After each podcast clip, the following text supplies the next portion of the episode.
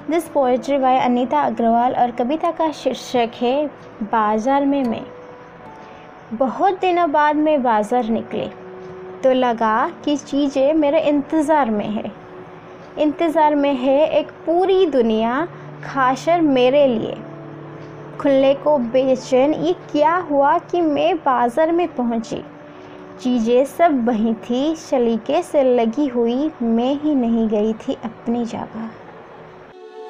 Thank you.